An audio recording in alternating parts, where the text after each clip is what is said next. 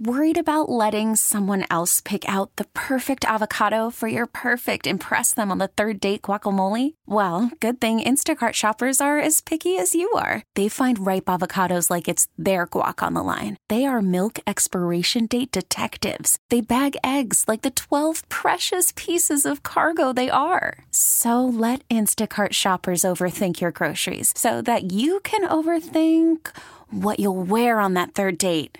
Download the Instacart app to get free delivery on your first three orders while supplies last. Minimum $10 per order, additional term supply. This is WWJ All Local.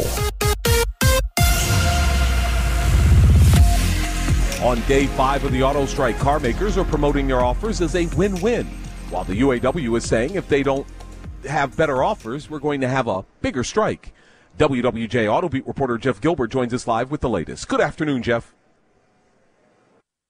Yes, Tony, thank you very much. You know, you have to excuse me one second because I have to get my copy in front of me. Ford, for example, disputing the UAW characterization of auto pay as poverty wages, saying the most recent offer would mean cash pay of 92000 a year for the average worker. Speaking live on WWJ, Stellantis Chief Operating Officer Mark Stewart says they were offering a significant raise. We, we gave a very strong and competitive offer we were at a 20% uh, pay raise over the four years with 10% at ratification. So in that very first, soon as as soon as we sign, boom, 10%. UAW President Shawn Fain rejected the latest offers and says he needs to see some serious movement or more plants will be taken out on strike on Friday. Reporting live, I'm Jeff Gilbert, WWJ News Radio 950. Thank you, Jeff. Meanwhile, Striking UAW Local 900 workers received some additional help while picketing today. Striking Ford workers painted outside the Michigan Assembly plant in Wayne, and they received support in the form of a massive convoy of striking Stellantis workers from UAW Local 12 in Toledo. Solidarity is something everyone here says will keep them fighting against the big three automakers for their fair share of the profits. Walter Robinson is the UAW quality rep at the Michigan Assembly plant. And all these other places showing solidarity, but even the UAW folks from Toledo coming up it, it makes my heart full because these people are on strike too. You know, they don't have to spend their time. They could be down there doing their, their regular strike duties, but they're up here showing solidarity with us, showing support to us and we will do the same thing for them. And to Walter's point, some members of the UAW Local 900 will go to Toledo on Thursday to show solidarity for those that are striking there too. Here in Wayne, I'm Ryan Marshall, WWJ News Radio 950.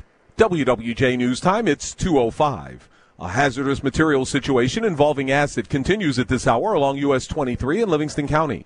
The Fenton Fire Department says a semi tanker carrying sulfuric acid went off the road and into the ditch near Center Road.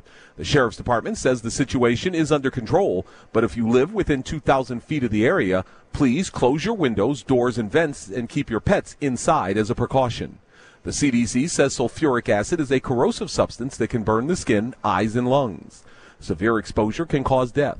Crews from Ohio have been called in to help lift the semi out of the ditch. Warren police have announced the arrest of four teenagers in connection with a shooting that took place outside of a local high school last that week. That high school, Warren Woods Tower, where the four suspects arrested were all students taken into custody while in class Monday without incident two 14 year olds and two 15 year olds whom police say were involved in the shooting of a 26 year old Roseville man last Thursday who was in a vehicle near the high school. Robbery, the suspected motive. That victim said to be in critical condition, likely to be paralyzed, according to Warren Police Commissioner Bill Dwyer. Detectives will be seeking armed robbery, assault with intent to murder, conspiracy, and weapon charges against all of the juveniles involved in this incident. And I'll say this without a doubt we have the evidence to support the charges. We have the evidence. Search warrants executed at the homes of the teens, three who live in Warren, the fourth in Oak Park, resulted in the seizure of five weapons. Ballistics testing now underway. All arrested are being held in the Macomb County Juvenile Justice Center. Police want them charged as adults. In Warren, John Hewitt, WWJ News Radio 950. A 14 year old boy has been charged after handling a gun that accidentally went off and shot another teenager yesterday in Dearborn Heights. It happened yesterday afternoon at a home in the area of Joy Road and Outer Drive. Officers found the 16 year old victim inside the home with a gunshot wound to his head. Medics arrived on the scene and took him to a local hospital for treatment. After the shooting, the 14 year old ran from the scene. He later turned himself in to the Oak Park Police Department. He's been charged as a juvenile with careless discharge causing injury or death. A growing number of children in the U.S. are considered obese. So, what can be done to help kids? 14.7 million American children are considered obese. Blue Cross Blue Shield of Michigan registered dietitian Shanti Appello says it's a sensitive topic. Doesn't to necessarily be about the number, right? So you can focus on things like we're going to start eating healthier as a family. We're going to be doing more active games together so that we can all be healthier and feel good in our bodies. Appello says, as a parent, don't tie someone's appearance to their self worth. She advises keeping meal times regular with snacks at certain times and not banning indulgences like ice cream or fried foods. Beth Fisher, WWJ, News Radio 950. Retailers are getting ready to hire seasonal workers. Companies are hiring for the holidays, but they could be taking on fewer workers this year. Challenger Gray and Christmas says fourth quarter retail hiring is expected to be the lowest since 2008 as the labor market cools and interest rates rise. But that prediction doesn't seem to apply to Target. It says it's hiring about 100,000 workers for the upcoming holiday season. The retailer says the seasonal employees will provide same day fulfillment services and sort orders in addition to helping customers. Ed Corey at W. WWJ News Radio 950. Significant renovations are coming to Comerica Park. Ilitch Sports and Entertainment executive Ryan Gustafson tells the Detroit News that the club is finalizing plans to renovate the ballpark. He didn't share specific details, but called the renovations, quote, significant changes and told fans that it's going to be really exciting when they show up for opening day next year. Tigers owner Chris Ilitch teased ballpark renovations back in 2018. Comerica Park opened in 2000.